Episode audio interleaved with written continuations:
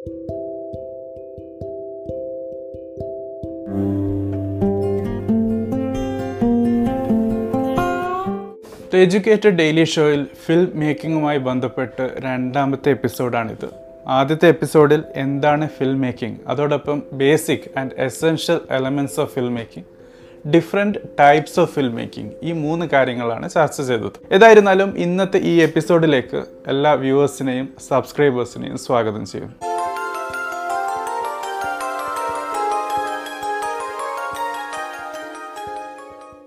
So friends നേരത്തെ സൂചിപ്പിച്ചതുപോലെ ആദ്യത്തെ എപ്പിസോഡിൽ ബേസിക് കാര്യങ്ങളാണ് ഫിലിം മേക്കിങ്ങുമായി ബന്ധപ്പെട്ട് ചർച്ച ചെയ്തത്. നാല് എപ്പിസോഡുകളുള്ള ഈ സീരീസിൽ ഇത് രണ്ടാമത്തെ എപ്പിസോഡാണ് ഇന്ന് നമുക്ക് ഡിസ്കസ് ചെയ്യാനുള്ളത് ഡിഫറെന്റ് ഏരിയാസ് ഓഫ് വർക്ക് അതായത് ഫിലിം മേക്കിങ്ങുമായി ബന്ധപ്പെട്ട് different types of work roles designations എന്നൊക്കെ നമുക്ക് മനസ്സിലാക്കാൻ പറ്റുന്ന കാര്യങ്ങളെക്കുറിച്ചാണ്. സോ എന്തുകൊണ്ട് ഈ ഒരു കാര്യം അറിയണം എന്ന് ചോദിച്ചാൽ പല കൂട്ടുകാർക്കും ഫിലിം മേക്കിങ്ങുമായി ബന്ധപ്പെട്ട് കരിയർ അല്ലെങ്കിൽ എഡ്യൂക്കേഷൻ നേടാൻ ആഗ്രഹമുണ്ട്. അതുകൊണ്ട് തന്നെ ഒരു പർട്ടിക്കുലർ ഫീൽഡ് മനസ്സിലാക്കി അങ്ങോട്ട് തിരിയുന്നതാണ്.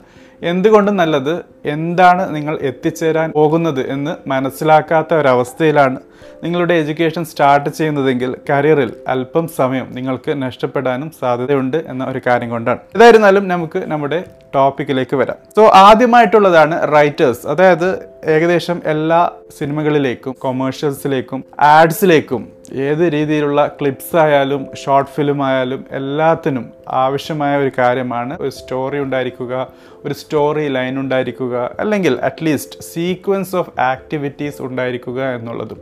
അവ തമ്മിൽ ഒരു ലോജിക്കൽ കണക്ഷൻ ഉണ്ടായിരിക്കുക എന്നുള്ളതും. ഇവൻ ഒരു ഹിസ്റ്ററി ഡോക്യുമെന്ററിയാണ് നിങ്ങൾ ചെയ്യുന്നത് എങ്കിൽ പോലും അതിനൊരു സീക്വൻഷ്യലായ ഒരു ഫ്ലോ ഉണ്ടായിരിക്കണം എന്നുള്ളത് ആ ഡോക്യുമെന്ററി അല്ലെങ്കിൽ ആ ഒരു ഷോർട്ട് ഫിലിം കാണാൻ ആഗ്രഹിക്കുന്ന കൂട്ടുകാർക്ക് വളരെ എളുപ്പത്തിലും ഇൻട്രസ്റ്റിംഗുമായിട്ട് തോന്നും എന്നുള്ളതാണ്. അതുകൊണ്ട് തന്നെ റൈറ്റേഴ്സിന് തീർച്ചയായും ഫിലിം മേക്കിംഗ് ഫീൽഡിലേക്ക് ആവശ്യമുണ്ട്. രണ്ടാമതായിട്ടുള്ളതാണ് പ്രൊഡ്യൂസേഴ്സ് സോ ഈ പ്രൊഡ്യൂസേഴ്സാണ് ഫൈനാൻസിങ്ങും മാനേജിങ്ങും ഷെഡ്യൂളിങ്ങും അതോടൊപ്പം ഫിലിം മേക്കിങ്ങിന്റെ അതൊരു പ്രൊജക്റ്റായി നിങ്ങൾ മനസ്സിലാക്കുകയാണെങ്കിൽ പ്രൊജക്റ്റ് സ്പോൺസേഴ്സ് എന്ന് നമുക്ക് പ്രൊജക്റ്റ് മാനേജ്മെന്റ് ടെർമിനോളജിയിൽ മനസ്സിലാക്കാൻ പറ്റുന്നത്.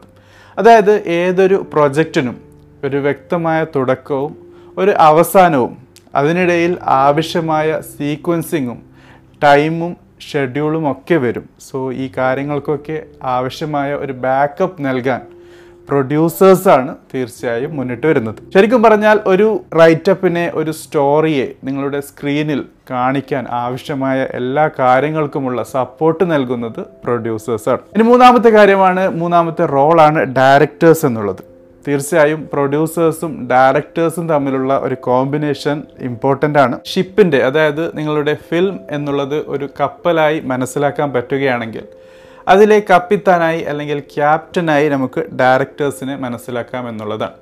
അതായത് നേരത്തെ പറഞ്ഞതുപോലെ ഫിലിം മേക്കിംഗ് എന്നുള്ള എന്റെ പ്രോജക്റ്റിന് ആവശ്യമായ ഡയറക്ഷൻ നൽകുകയാണ് ഇവരുടെ ലക്ഷ്യം.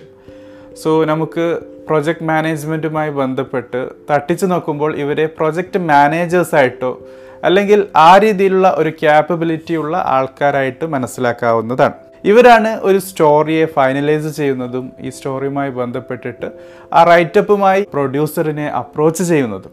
അതോടൊപ്പം അതിന് ആവശ്യമായ അപ്രൂവൽസും ഒക്കെ നേടി ഫൈനലൈസ് ചെയ്യുന്നതുമായി ബന്ധപ്പെട്ട് കാര്യങ്ങൾ ചെയ്യുന്നതും even after starting the project അതായത് ഫിലിം ഷൂട്ടിങ്ങുമായി ബന്ധപ്പെട്ട് അതിന്റെ തുടക്കം മുതൽ അവസാനം വരെ അവിടെ തന്നെ പല രീതിയിൽ ഡയറക്റ്റ് ചെയ്യുകയും അതിനുശേഷം എഡിറ്റിങ്ങുമായി ബന്ധപ്പെട്ടും ഈവൻ ദ ഫൈനൽ കേർട്ടൻ ഉയരുന്നത് വരെ എല്ലാ കാര്യങ്ങളും ചെയ്യാൻ വളരെ കൂടുതൽ താല്പര്യവും അധ്വാനിക്കുകയും ചെയ്യുന്ന കൂട്ടരാണ് ഡയറക്ടേഴ്സ് എന്നുള്ളത്.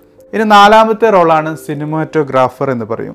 ആർട്ടിസ്റ്റ് ബിഹൈൻഡ് ക്യാമറ അതായത് ക്യാമറയുടെ പിന്നിൽ അണിനിരക്കുന്ന ആർട്ടിസ്റ്റുകളാണ് ഇവർ. ഡയറക്ടേഴ്സ് ഓഫ് ഫോട്ടോഗ്രാഫി എന്നും ഇവരെ അറിയപ്പെടാറുണ്ട്. അപ്പോൾ തന്നെ മനസ്സിലാക്കാൻ പറ്റുന്നത് ഇവർ നിങ്ങൾക്ക് ഫിലിമിൽ കാണുന്ന ഓരോ ഫ്രെയിമിനും ആവശ്യമായ കാര്യങ്ങളൊക്കെ ചെയ്തു തരുന്ന കൂട്ടുകാരാണ്. അഞ്ചാമത്തെ ഡെസിഗ്നേഷൻ ആണ് സൗണ്ട് ആർട്ടിസ്റ്റ് എന്ന് പറയും. ഒരു സിനിമ ഉണ്ടായിരുന്നു ഒരു ഹലാൽ ലവ് സ്റ്റോറി എന്നുള്ളത് അതിൽ വളരെ വ്യക്തമായിട്ടും വളരെ രസകരമായിട്ടും ഒരു സൗണ്ട് അല്ലെങ്കിൽ ശബ്ദത്തിന്റെ പ്രാധാന്യം ഒരു മൂവി എടുക്കുമ്പോൾ എത്രയാണ് എന്ന് നമുക്ക് മനസ്സിലാക്കാൻ പറ്റുന്ന മനസ്സിലാക്കി തരുന്ന പല റോളുകളും ആ ഒരു സിനിമയുടെ ചെറിയ ഒരു ഭാഗത്തെങ്കിലും നമുക്ക് കാണാൻ പറ്റും. ശബ്ദത്തെ നിയന്ത്രിക്കുക അതോടൊപ്പം റെക്കോർഡിങ്ങുമായി ബന്ധപ്പെട്ടും. ഈവൻ ഓൺ ദ സീൻ സീനിൽ നിന്നും പല ശബ്ദങ്ങളും ശബ്ദരേഖകളും ഗ്രാസ്പ് ചെയ്യാറുണ്ട്. അതൊക്കെ എങ്ങനെ ചെയ്യണം? മാക്സിമം ഇഫക്റ്റീവ്നെസ് യൂസ് ചെയ്യുക എന്നൊക്കെയുള്ളത് ഇവരുടെ തൊഴിലാണ്. സോ ഇത് വളരെ ഇൻട്രസ്റ്റിങ്ങും വളരെ ഫലവത്തായ ഒരു പ്രോസസ്സാണ് കാരണം റീജിയണൽ മൂവി കണ്ടാലും ഒരു ഹോളിവുഡ് മൂവി കണ്ടാലും മനസ്സിലാക്കുന്ന ആ ഒരു വ്യത്യാസം എന്നുള്ളത്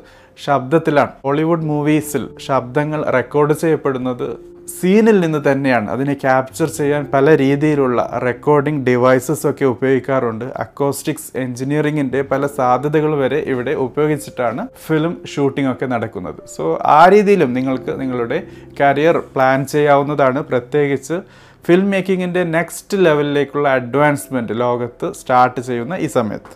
ആറാമത്തെ ഡെസിഗ്നേഷനാണ് മേക്കപ്പ് അല്ലെങ്കിൽ ഹെയർ ആർട്ടിസ്റ്റുകൾ എന്ന് പറയും. പേരിൽ നിന്ന് മനസ്സിലാക്കാൻ പറ്റുന്നത് പോലെ തന്നെ വ്യക്തിയെ നമ്മുടെ സ്റ്റോറിയിലെ അല്ലെങ്കിൽ റൈറ്റപ്പിലെ കഥാപാത്രമായി ട്രാൻസ്ഫോം ചെയ്യുന്ന അതിലേക്ക് മാറ്റുന്ന കൂട്ടരാണ് ഈ മേക്കപ്പ് ആർട്ടിസ്റ്റുകൾ അല്ലെങ്കിൽ ഹെയർ ആർട്ടിസ്റ്റുകൾ എന്നുള്ളത്. അതായത് ഓരോ ക്യാരക്ടറിനും അതിന്റേതായ സവിശേഷതയുണ്ട്.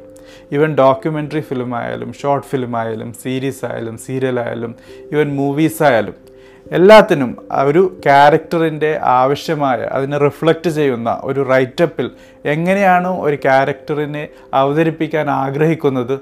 ആ രീതിയിലുള്ള കാര്യങ്ങൾ മാറ്റം ഈ വ്യക്തിയുടെ ഡ്രസ്സിങ്ങിലായാലും മേക്കപ്പിലായാലും ഹെയർ സ്റ്റൈലിങ്ങിലായാലും ഒക്കെ കൊണ്ടുവരുന്നത് ഇവരാണ്. ഏഴാമത്തെ കൂട്ടുകാരാണ് ആർട്ട് ഡയറക്ടേഴ്സ് എന്ന് പറയും. ഇവരാണ് ഒരു സീനിനെയും അതുമായി ബന്ധപ്പെട്ടിട്ടുള്ള ബാക്ക് ഡ്രോപ്സിനെയും ബാക്ക്ഗ്രൗണ്ട്സിനെയും ഒക്കെ ട്യൂൺ ചെയ്തെടുക്കുന്നത്. നമ്മളൊരു സിനിമ കാണുന്നു അല്ലെങ്കിൽ ഒരു ഡോക്യുമെന്ററി കാണുമ്പോൾ പലപ്പോഴും നമുക്ക് മനസ്സിലാക്കാൻ പറ്റുന്ന അല്ലെങ്കിൽ ശ്രദ്ധിക്കാൻ പറ്റുന്ന ഒരു കാര്യമാണ്. ബാക്ക്ഗ്രൗണ്ട് വളരെ വളരെ മാച്ചിങ് ആണ് ബാക്ക്ഗ്രൗണ്ടും കഥാപാത്രവും മാച്ചിങ് അല്ലെങ്കിൽ ആ ഒരു ഫിലിമിന്റെ എഫക്റ്റീവ്നെസ് തന്നെ പോകുന്നു എന്നുള്ളതാണ്.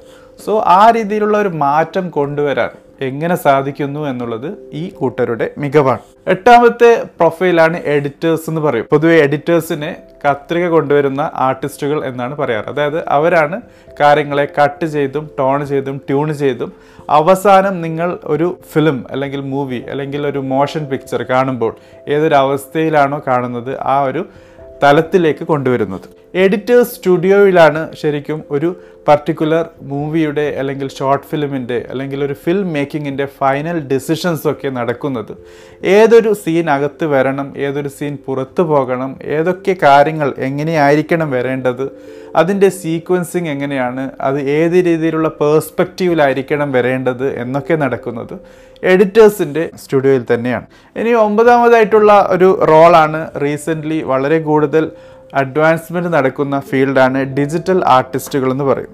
കളർ കറക്ഷൻസ് വിഷ്വൽ എഫക്ട്സ് അതോടൊപ്പം ഗ്രാഫിക്സ് പോലുള്ള കാര്യങ്ങളും ഫിലിം പബ്ലിഷിങ്ങുമായി ബന്ധപ്പെട്ട് ഇവരാണ് കോൺട്രിബ്യൂട്ട് ചെയ്യുന്നത്. ഇന്ന് പല സിനിമകളും നമുക്ക് കാണാൻ പറ്റുന്നത് പോലെ തന്നെ പല ഡോക്യുമെന്ററീസിലും സ്പെഷ്യൽ എഫക്ട്സും കാര്യങ്ങളുമൊക്കെ വളരെ നല്ല രീതിയിൽ തന്നെ വരുന്നു എന്നുള്ളതും ആ ഒരു പർട്ടിക്കുലർ മോഷൻ പിക്ചറിന്റെ ഇഫക്റ്റീവ്നെസ്സും പവർഫുൾനെസ്സും ഒക്കെയാണ് കാണിക്കുന്നത്. സോ ഡിജിറ്റൽ ആർട്ടിസ്റ്റുകളാണ് ഈ രീതിയിലുള്ള കോൺട്രിബ്യൂഷൻ നൽകുന്നതും ഒരു മോഷൻ പിക്ചറിനെ ഷോർട്ട് ഫിലിമിനെ ഡോക്യുമെന്ററിയെ നല്ല രീതിയിലുള്ള ഒരു അഡ്വാൻസ്ഡ് മോഡ് ഓഫ് വിഷ്വൽ എഫക്റ്റായി കൊണ്ടുവരുന്നത്. ഇനി പത്താമത്തെയും അവസാനത്തെയും റോളായി അല്ലെങ്കിൽ കരിയർ പാത്തായി ഫിലിം മേക്കിങ്ങുമായി ബന്ധപ്പെട്ട് നമുക്ക് മനസ്സിലാക്കാനുള്ളത് ഡിസ്ട്രിബ്യൂട്ടേഴ്സാണ് നമുക്കറിയാവുന്നത് പോലെ ഫിലിം ഷോർട്ട് ഫിലിം ഏത് രൂപത്തിലുള്ള ഫിലിമായാലും അത് കലയുടെ ഒരു രൂപമാണ്. അതിനെ നമുക്ക് കൊമേഴ്ഷ്യൽ മൂവീസ് എന്നോ കൊമേഴ്ഷ്യൽ ഫിലിംസ് എന്നോ അല്ലെങ്കിൽ അവാർഡ് വാങ്ങിക്കാൻ വേണ്ടി ഉണ്ടാക്കുന്ന മൂവീസ് എന്നോ വെച്ച് ഒക്കെ കാറ്റഗറൈസ് ചെയ്യാൻ പറ്റുമെങ്കിലും ഓരോ മൂവിക്കും ഓരോ ഫിലിമിനും ഓരോ ഡോക്യുമെന്ററിക്കും അതിന്റെതായ കലയുടെ ഒരു സ്ഥാനമുണ്ട്. കലാപരമായി ക്യാപ്സ്യൂൾ രൂപത്തിലാണ് ഉണ്ടാക്കുന്നത്. പക്ഷേ ഇതിനെ ഡിസ്ട്രിബ്യൂട്ട് ചെയ്യുക വ്യൂവേഴ്സിന്റെ ഓഡിയൻസിന്റെ മുമ്പിൽ എത്തിക്കുക അതിനാവശ്യമായ മാർക്കറ്റിംഗ് നടത്തുക ജനങ്ങൾക്ക് ഈ ഒരു കാര്യത്തെക്കുറിച്ച് നല്ല രീതിയിലുള്ള ഒരു പേഴ്സ്പെക്റ്റീവ് നൽകുക. അതോടൊപ്പം ഇതിനെ നിങ്ങൾ കാണുന്ന തിയേറ്റേഴ്സിലും അല്ലെങ്കിൽ ഒ ടി ടി പ്ലാറ്റ്ഫോംസിലേക്കും എത്തിക്കുക ആവശ്യമായ നെഗോസിയേഷൻ നടക്കുക ഫിനാൻഷ്യൽ ഡീലിങ്സ് ഒക്കെ ചെയ്യുക എന്നുള്ളത് ഡിസ്ട്രിബ്യൂട്ടേഴ്സിന്റെ റോളിൽ വരും എന്നുള്ളതാണ്. ഇവരാണ് ഒരു മൂവി ആയാലും ഒരു ഫിലിമായാലും അതിന്റെ റിലീസ് ഡേറ്റ് ഫൈനലൈസ് ചെയ്യുന്നതും ഏത് രീതിയിലുള്ള റിലീസാണ് വരുന്നത്? പ്രത്യേകിച്ച് ഈ സമയത്ത് തിയേറ്റർ റിലീസാണോ വേണ്ടത്? അല്ലെങ്കിൽ ഒ ടി ടി പ്ലാറ്റ്ഫോമിലുള്ള ആമസോണിലോ നെറ്റ്ഫ്ലിക്സിലോ ഡിസ്നി പ്ലസ്സിലോ ഹോട്ട്സ്റ്റാറിലോ ആണോ റിലീസ് ചെയ്യപ്പെടേണ്ടത്? അല്ലെങ്കിൽ ആദ്യം അത് തിയേറ്ററിൽ വന്ന് കുറച്ച് സമയം കഴിഞ്ഞ് ഒ ടി ടി വരണോ? എന്നൊക്കെയുള്ള രീതിയിലുള്ള കാര്യങ്ങളിൽ റിസർച്ച് നടത്തുകയും ഒരു ഫൈനൽ ഡിസിഷൻ ഒക്കെ എടുക്കാൻ സഹായിക്കുന്നതുമൊക്കെ ഈ കൂട്ടരാണ്. സോ ഫ്രണ്ട്സ് ഇതാണ് നമുക്ക് ദ എഡ്യൂക്കേറ്റഡ് ഡെയിലി ഷോയിൽ ഫിൽം മേക്കിങ്ങുമായി ബന്ധപ്പെട്ട് ഡിഫറെന്റ് റോൾസിനെ കുറിച്ച് അറിയാനുള്ളത്. തീർച്ചയായും മിനിമം റോളുകളാണ് അല്ലെങ്കിൽ പ്രൊഫൈൽസാണ് കരിയർ പാത്തുകളാണ് ഇവിടെ ഡിസ്കസ് ചെയ്തത്. കൂടുതൽ കരിയർ പാത്തുകൾ നമുക്ക് ഇതിൽ നിന്നും മനസ്സിലാക്കാൻ പറ്റും. നിങ്ങൾക്ക് അറിയാൻ താല്പര്യമുണ്ടെങ്കിൽ കമന്റ് ബോക്സിൽ അറിയിക്കുക. നമുക്ക് കുറച്ചും കൂടി ഇൻ ഡെപ്തിൽ പോകാവുന്നതാണ്. ബേസിക്കലി ഇത് മിനിമം റോളുകളെക്കുറിച്ച് നിങ്ങളുടെ മുമ്പിൽ വെക്കുക എന്നുള്ള ഒരു ലക്ഷ്യം വെച്ചുണ്ടാക്കിയ എപ്പിസോഡാണ് തീർച്ചയായും അടുത്ത എപ്പിസോഡിൽ. ഒരു ഫിലിം മേക്കറിന് ആവശ്യമായ പേഴ്സണാലിറ്റി ക്യാരക്ടറിസ്റ്റിക്സും അതോടൊപ്പം എപ്പിസോഡ് നാലിൽ എഡ്യൂക്കേഷനും career related മാർഗങ്ങളെക്കുറിച്ചും for the film making industry തീർച്ചയായും നമുക്ക് ഡിസ്കസ് ചെയ്യാവുന്നതാണ്. എപ്പിസോഡ് കാണുന്നതോടൊപ്പം ഇതിന്റെ മുൻപത്തെ എപ്പിസോഡ് അതായത് എപ്പിസോഡ് വണ്ണ് കൂടി താല്പര്യമുണ്ടെങ്കിൽ കാണുക. അത് ചാനൽ ലിസ്റ്റിൽ നിങ്ങൾക്ക് കാണാവുന്നതാണ്. അതിന്റെ കാർഡ് അറ്റാച്ച് ചെയ്തിട്ടുണ്ട്. അതോടൊപ്പം ഡിസ്ക്രിപ്ഷനിൽ ലിങ്കുമുണ്ട് anyway thank for watching have a great day